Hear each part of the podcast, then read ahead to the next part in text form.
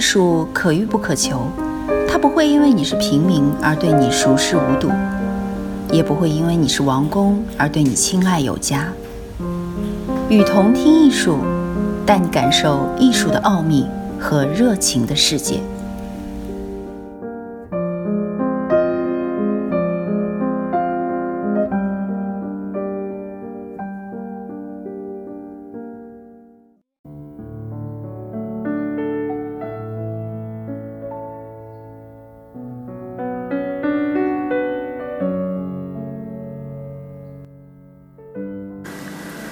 文明的十字路口，迷惘时代的博物馆，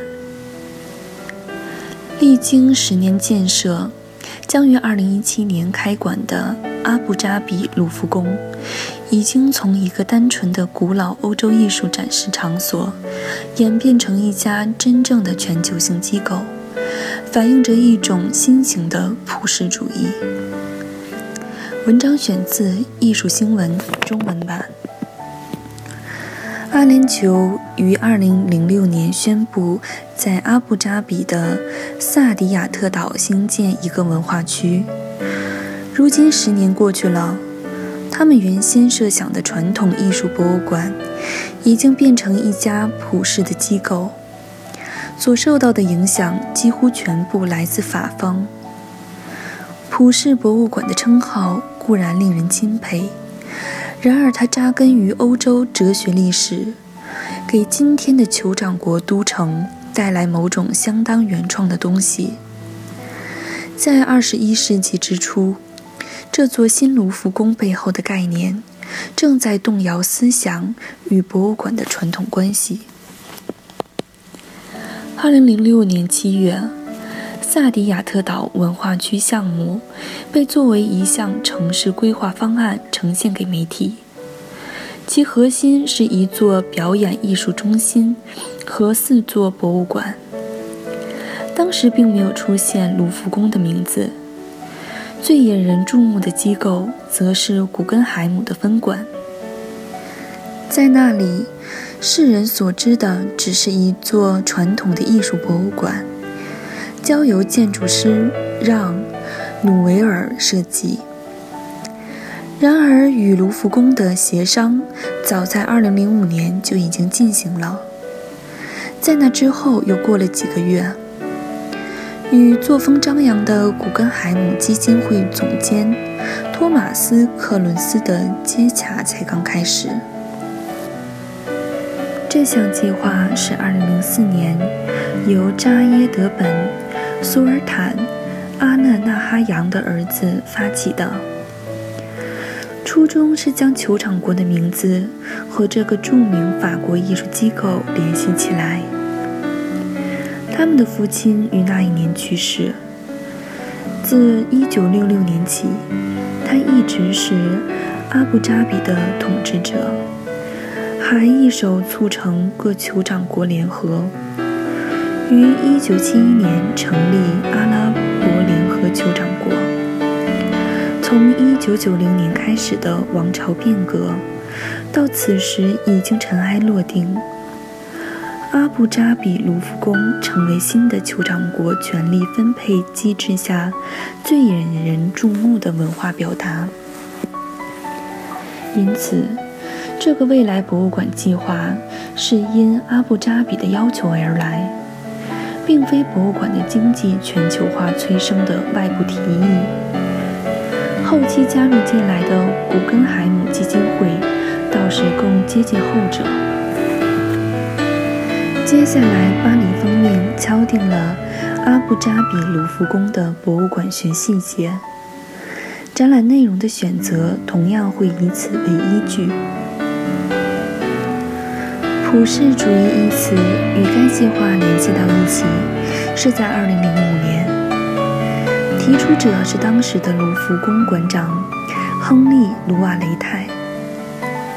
从阿联酋人要求的传统艺术博物馆，转向法国人希望营建的普世博物馆，背后有两层考虑。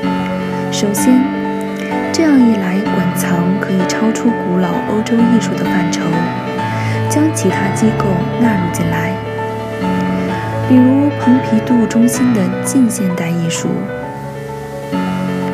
布朗利河岸博物馆的非西方工艺品、卢浮宫在藏品出借上的压力，要履行整整三十年的合约，由此可以让十家博物馆来分担。第二个原因来自2002年发布的关于普世博物馆的价值及重要性的宣言。卢瓦雷泰是这份宣言的十八位签署人之一，其他签署人分别来自大西洋两岸以及俄罗斯的大博物馆。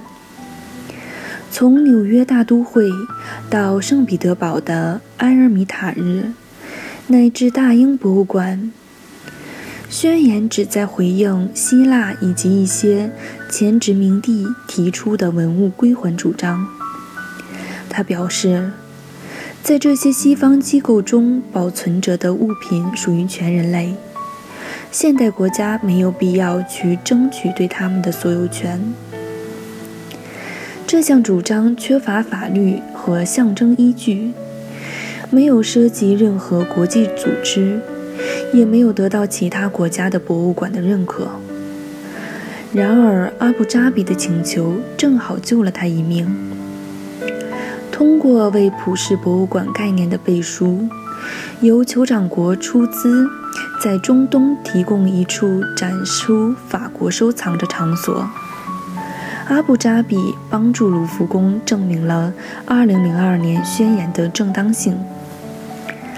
阿布扎比协议中交换的不只是卢浮宫这个品牌，还有一个西方世界之外的主权政治实体的名声。除去这些技术性原因，还有一点是因为法国人普遍认为，卢浮宫是启蒙时期哲学革命的化身，而启蒙时期这个说法的创造者，正是在现代思想史中。提出普世主义的大哲学家伊曼努尔·康德。二零一一年十月十五日，在巴黎，卢瓦雷泰在第二届阿布扎比卢浮宫学习日的讲话体现了这一点。今日的普世博物馆应该是什么样子呢？他问道。在二十一世纪之初。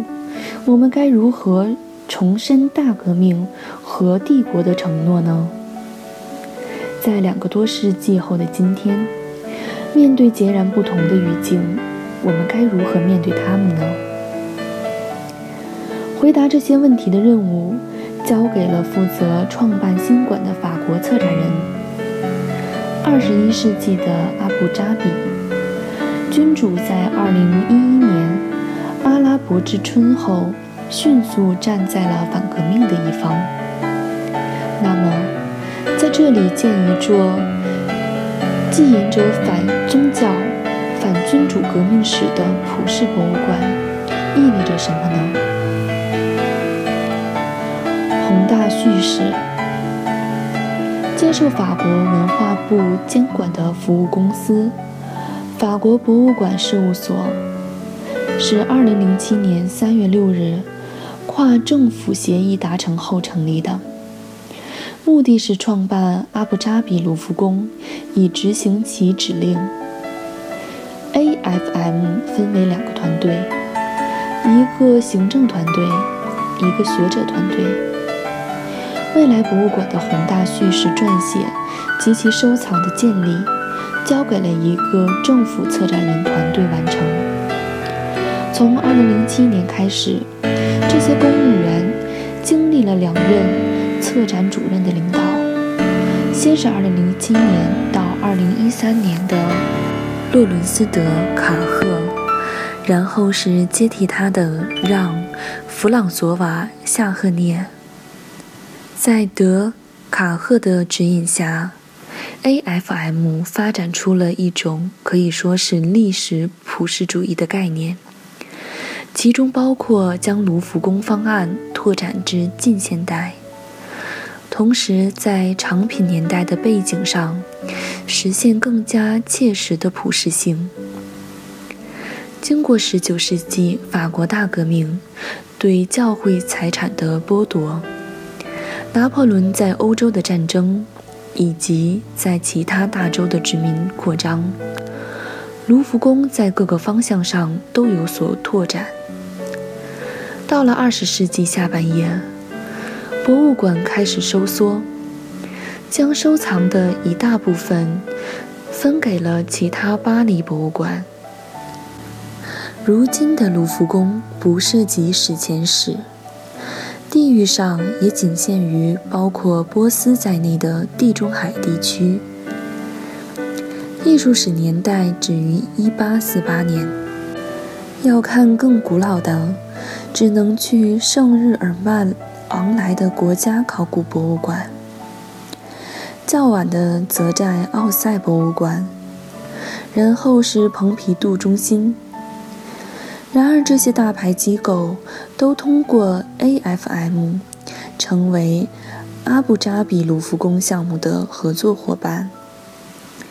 地域方面，卢浮宫的会议馆在两千年为非洲、亚洲、大洋洲和美洲设置了空间。二零零三年增设所谓的伊斯兰艺术部，亚洲从阿富汗到。日本乃至非穆斯林的印度和中国，仍然显眼的没有纳入其中。然而，卢浮宫的亚洲馆藏在1945年转到了集美博物馆，后者也是 AFM 的一个主要合伙人，甚至持有它的股份。预算和藏品方面的局限。抑制了博物馆在历史和地域上实现完全覆盖的冲动。然而，正是叙事上的限制，促使德卡赫手下的策展团队提出了三项重点：西方基督教、伊斯兰世界和亚洲。